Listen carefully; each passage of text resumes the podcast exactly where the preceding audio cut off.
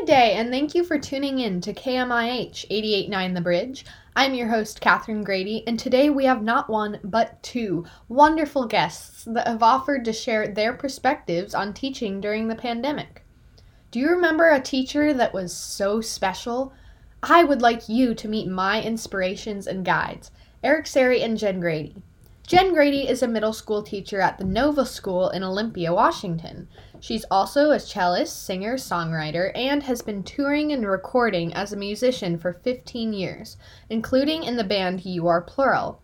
You can listen to some of her work on Discogs.com and SoundCloud, where she, in her and Eric Sarai's band, The Overcasts, is the lead vocalist in their splendid album A Narrow Window, released just this past August. Her partner, Eric Sarai, is a K 12 arts educator, professor at Evergreen State College, and artist and graphic designer. Proficient in his work, Sarai features his uniquely framed pieces from posters to Polaroids to 3D artifacts, detailing the production, location, and materials used in his pieces on his website, ericsari.com. Good afternoon, Jen and Eric. How are you doing today? I'm good, thank you. It's Awesome. good to be here, Catherine. Awesome. Well, thanks for making the time to let me interview both of you. Uh, as a student, I'm really excited to speak with you to hear a firsthand account from the other side of what it's like to be a teacher experiencing remote learning. And so I know you are a professor and are not teaching right now this fall, but I was thinking it would be cool to get your input on what it was like to transition from in person to online learning. Yeah, so this last spring, um, there was a big shift in public schools. Of course, when COVID 19 came on the scene in February, people were tracking it, um, but it wasn't until March to April when the shutdown happened that public schools really responded. And to respond to students in, in an equitable way, it just shut down. We took a three week hiatus, almost a whole month, and that gave the schools time to assess the context of learning. And that gave um, families the ability to um, reach out to schools and ask them if they needed uh, help with internet costs or if they needed um, lunches for their children, if they need things that we would normally rely on uh, for our schools to provide. But um, we were able to um, connect families with resources so that their students could then restart. And that restart really did not happen until about the middle of April um, and um, and through May. And May and June, we, we were in full force this last spring, and we were teaching online. And I was able to um, teach three art classes remotely Oh, um, nice. per day. hmm And that was a challenge, um, but mostly dealing with um, students, um, the accountability of students to do the work we were asking, um, and also being able to explain what our expectations were to everybody in a way that we didn't um, ask some students to do things um, with art and materials that they didn't have access to, or that they we actually gave them the ability to succeed in the assignments that we were giving to them. That was probably the biggest challenge. Yeah, I bet. Yeah, so teaching English and other core subjects is difficult as it is, but like how are you or how were you managing to teach a creative course like art online? Like what things did you have to do differently? Well, fortunately, PBS and some other resources um, gave us prompts and ideas. Um, there's things called visual thinking strategies or VTSs, and um, PBS put together um, some strategies for students to go outside their home and do strategies that involved looking at their world, going to a quiet place, writing and drawing down what they were observing and seeing and hearing. And those were things that they could do with a pencil and a piece of paper anywhere. They didn't have to have special art supplies. And um, essentially, we were able just to connect them to online resources that um, trusted um, news organizations and um, creative spots like PBS had put out there already, so that um, they were also connected to things that other students were doing elsewhere. Um, of course, we came up with our own prompts, our own VTSs, or visual thinking strategies. Um, but often we would rely on ones that other teachers were creating. And I believe that you don't really need to reinvent the wheel. Um, and in some ways, if they hashtag something online, they can see what other students are doing elsewhere and they feel Oh, more cool. connected. That's awesome. Yeah, I can definitely see how you can apply some of that just to your real life, especially in being cooped up inside for so long. Just being able to go in your backyard and really pay attention is so important. hmm Yeah, there was a lot of different ways that we could get students to look at their bedrooms and their homes in new and exciting ways. And um, and students were actually very eager to share aspects of their home life that, that we wouldn't be, have been able to see before um, when we before we did remote learning. Um, often the context of school has its own distractions. So for some students, they actually found um, more clarity and um, were able to function somewhat um, more focused at home.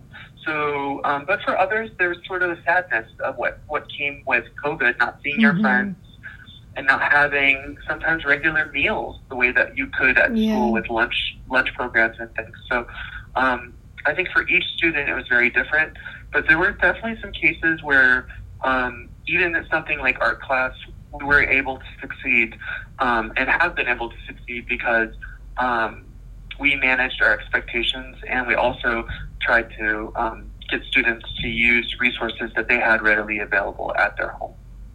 Oh, well, that's good. Yeah, I can see how it would be difficult. Um, so I guess what do you like and dislike about teaching online?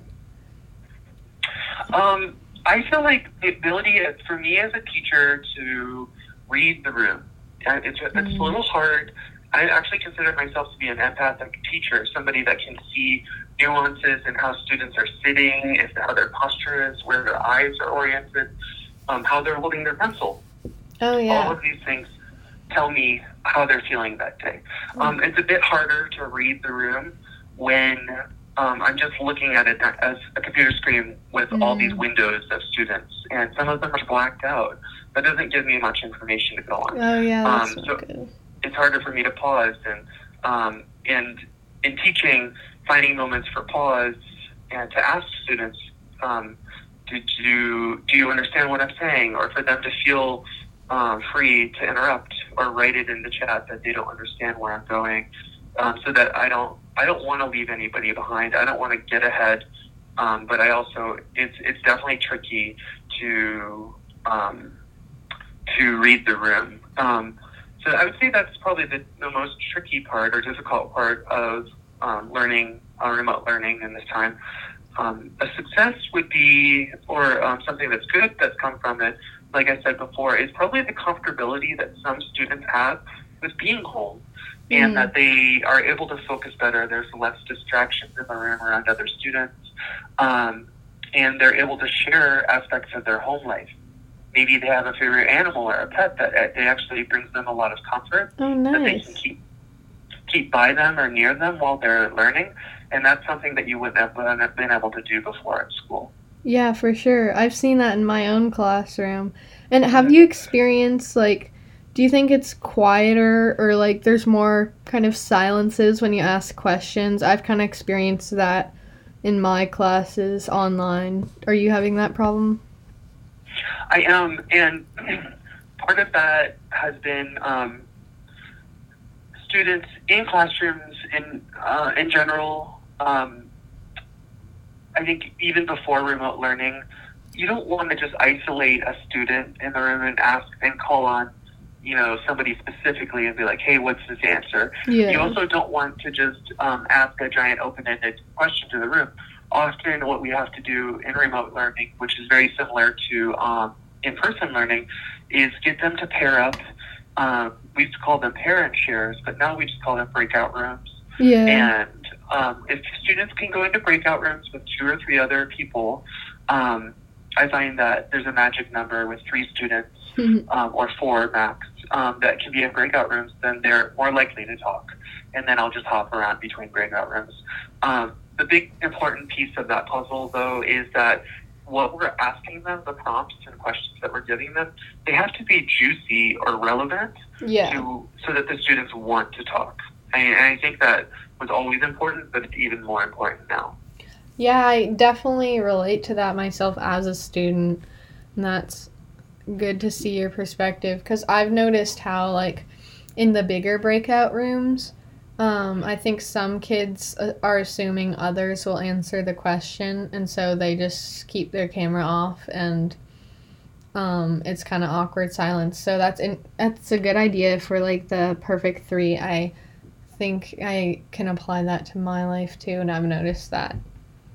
hmm Yeah, all in all, it, there's there's definitely some negative sides of remote learning, and um, but I feel like as long as we remember as teachers and students, administrators and school workers that we're all in this together, that there's there's difficulties with me teaching from my home. Like I don't feel like that is exactly easy, just like it is Mm. difficult for them to learn from their home sometimes.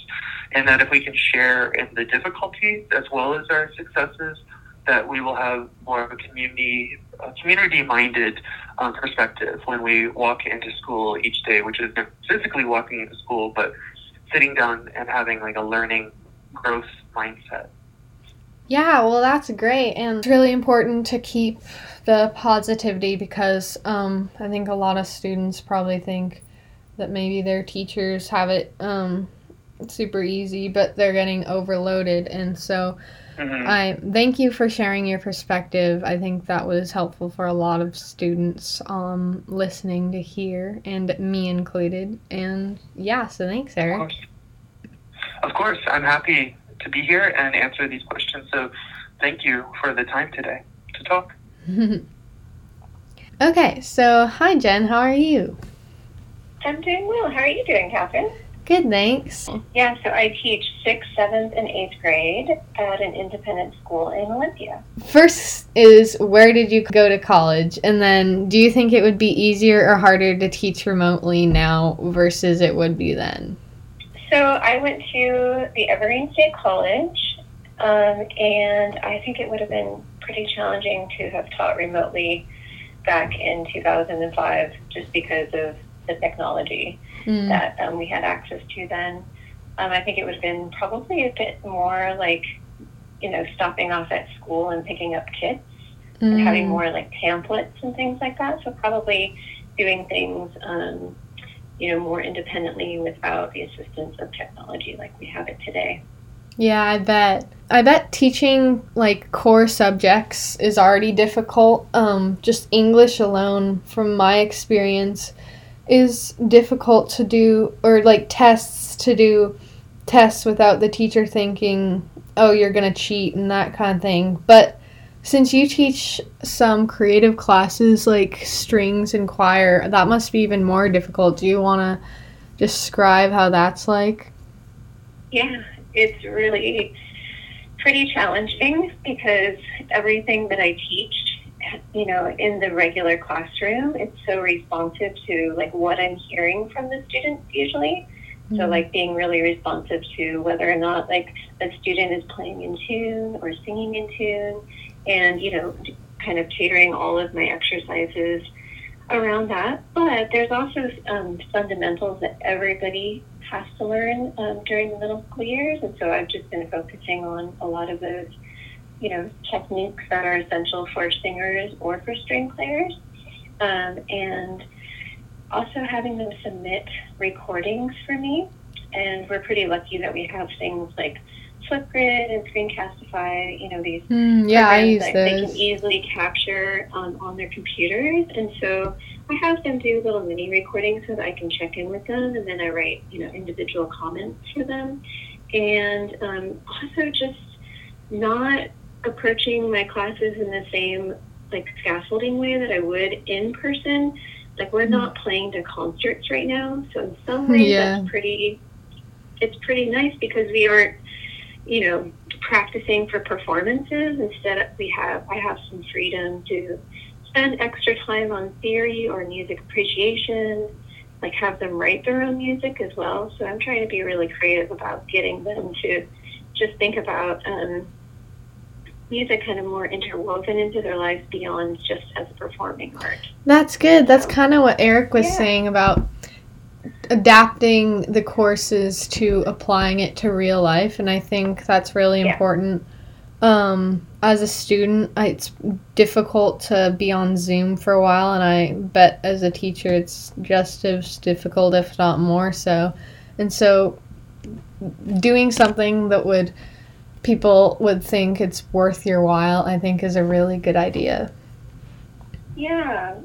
Yeah, and also, you know, because we are on Zoom, you know, normally when you have a guest speaker, like, you know, you they come into the classroom and so they Mhm. might be driving from various places and so one really cool thing about Zoom is that you can actually have some pretty awesome um, you know, more knowledgeable others. Like I'm going to have a series of uh, musicians coming and doing, you know, some question and answer time about like them being professional musicians, and students will get to ask in real time about how it is to be a touring musician, you know, beyond the time of COVID, obviously, because a lot of us musicians aren't currently working like they used to. But just, you know, being able to share some um, real life experiences with the students. Whereas again, I think during, especially during this time of year, which is coming into the winter season and right before the winter break, we usually have um, a couple of concerts during this time, and so Mhm. that would have been our main focal point. But now I get to um, have them interview, you know, local musicians and things like that. So just again, being creative with with how it is that we're we're spending our time together. That's really cool. Yeah, so how do you keep things organized for your students and yourself? That's a great question.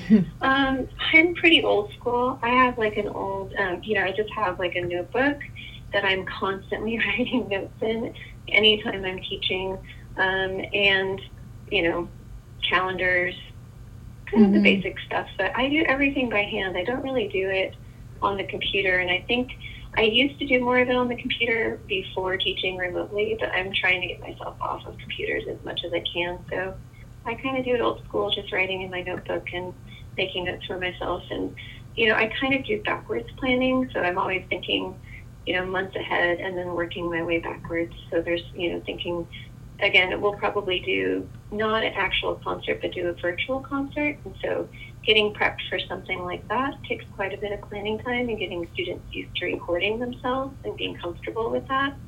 So hence, you know, all the little submissions that I'm having them do currently with their music so that way they're just feeling comfortable once we do some bigger pieces and we'll create a virtual um, orchestra, virtual band, and a virtual choir. Oh, cool. But yeah, so staying organized for myself. I mean, if I could show it to you, it's literally just notebooks and calendars. yeah, that's what I do. Yeah. And I feel like you can kind of trust it more because so much stuff can get jumbled on your computer. Yeah, and you know, for our students, we use Google Classrooms, and it's Hmm. so intuitive to use, and it's really, you know, visually, I feel like it's pretty easy platform to organize. Um, and I I have um, Google Slides for all of my lessons, so that way students can come back and kind of review over what it was that we talked about and and visually see everything once again. So I leave copies of that for students in their classrooms as well, just so Oh, um, that's can good. kind of see week by week what's been happening. Yeah. Yeah, I bet. Um, oh, there's. I definitely know that there's some students that are kind of scared of asking questions, so that's really important. What troubles have you run into? And I was just wondering, like with choir, how do you teach choir online? Because you know it's like singing in unison. Like, has anyone like glitched out, or how do you really work that? So, um, you know, with choir again, because I we're not all in the same space with one another. What I try and do is make recordings of individual parts. So, and you know, I'm at the middle school level, and so generally speaking, we'll do three part harmony um, in when we're in person. But I've scaled it back to doing more two part harmony. Um, and I have um, currently I just have one choir this year. And so, I, in some ways, I was lucky that the ranges, like I just have altos and sopranos. So we're just doing two part harmony pieces together. And um, so I make recordings of their tracks, but then also, you know, I'm always singing either part for them during our rehearsals. And I just kind of have to trust that on the other side that they are doing the preparations to be prepared for each class. Mm-hmm. And again, with those recorded submissions, like they'll they'll submit things to me, and then that way I can kind of see which sections of the music we need to review. Um, and you know, again, just kind of trusting the process that all of the scaffolding I'm doing on my end, and being really clear with directions on what it is they, they need to do each week, and getting those like mini recordings, it kind of helps me to have some checks and balances of saying like, okay, you know, is this song working? Is it not working? Whereas in the classroom, I would know immediately. So mm-hmm. that's certainly the most challenging part is just being more patient on my end. Um, and again, taking some time to do theory and music appreciation, you know, talk about world music, listen to songs, and just do song analysis, do some songwriting. Um, it's a little bit more varied than, than what we used to do in the classroom. And my choir is a little bit different, probably, than even the schools on Mercer Island. Like, we only meet um, one day a week, so it's oh, pretty yeah. brief. And so, because of that, I do get to assign some outside of class time work that we're they're doing on music. Um, but it's I would say it's certainly an extra hurdle that I have to have. I wish I could see them every day. I think it would be a lot easier if I could do that. Yeah, for sure. yeah, so yeah. Um, I know you teach you teach from sixth to eighth grade, right? Uh-huh. How do you keep things interesting for the younger students or students with get bored easily or maybe have some learning difficulties? Yeah, yeah. So in my strings in my band, I have a just sixth grade group. Um, my choir is mixed at sixth, seventh, and eighth. Um, and what I do um, in my choir specifically, like to keep it interesting for the younger ones. And I mean, all of it's brand new, so I would say my sixth graders are probably pretty set on it being like challenging and interesting. Mm-hmm. Um, I definitely feel like I'm more of the warm demander type, where I like to give challenge more than you know do things the easy way.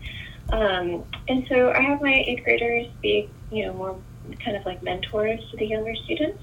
Oh, um, they're nice. often helping me out with you know talking through the theory with the students um, or even in breakout rooms will be leaders in those sessions.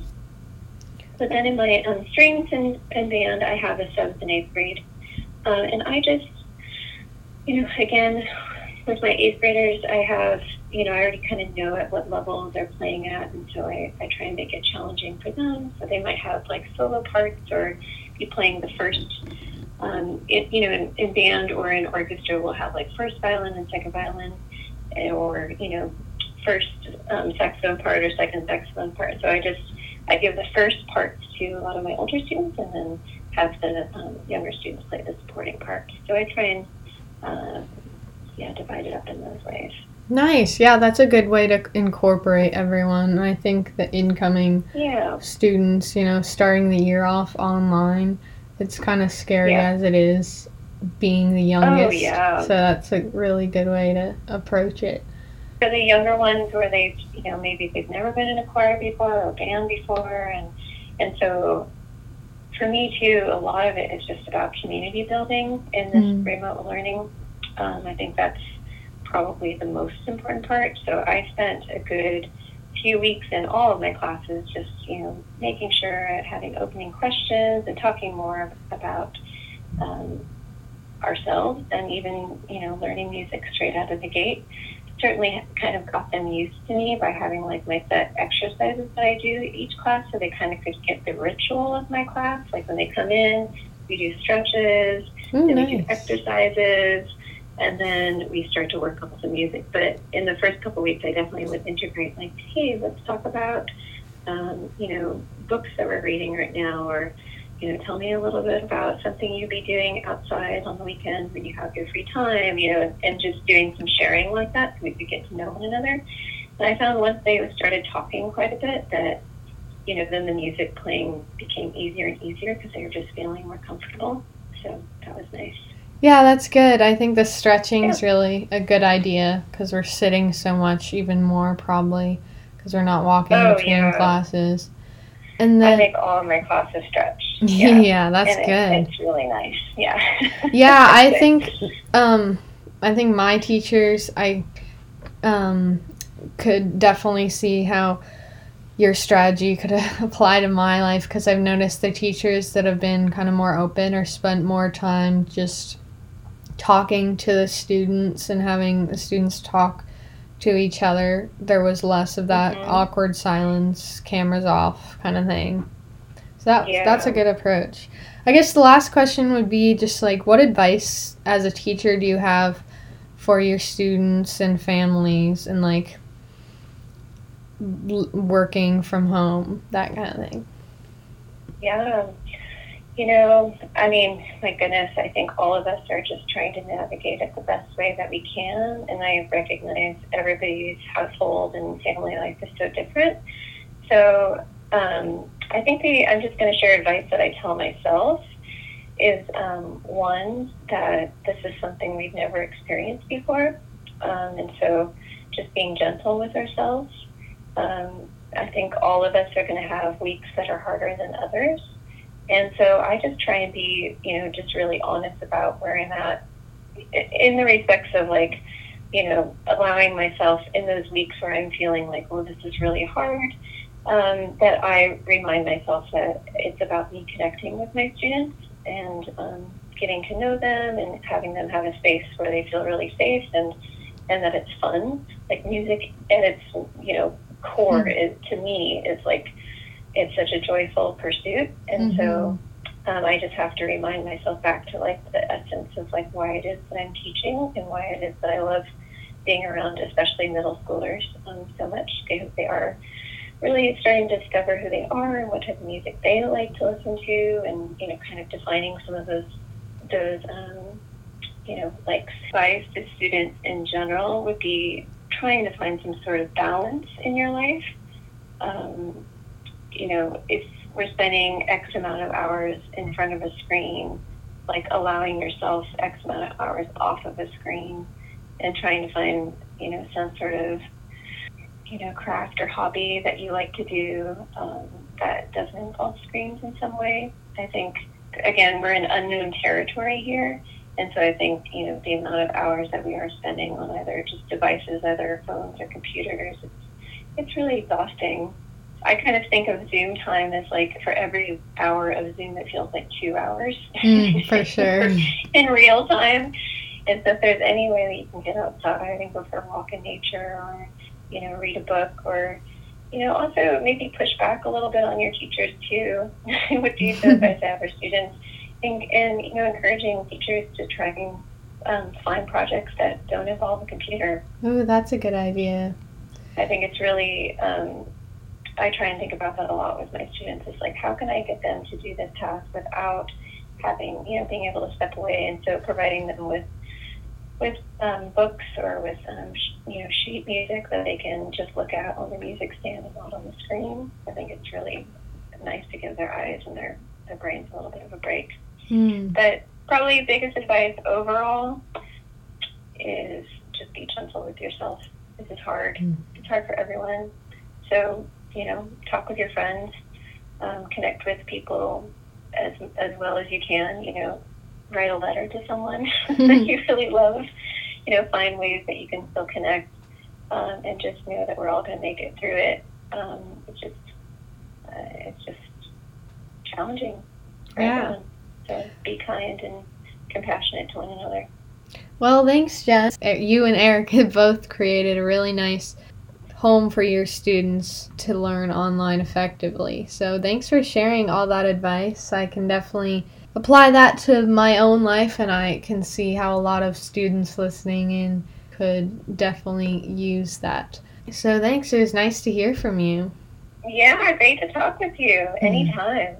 Awesome. Yeah, and you know, keep asking questions of your teachers at your school too, and um, yeah, you know, I think we're like I said before, we're all kind of in uncharted territory, and so I think we're all learning from each other as we do this. So, some ways, you can kind of see that as an exciting time of like Yeah. you know helping out your teachers and and as well. So yeah.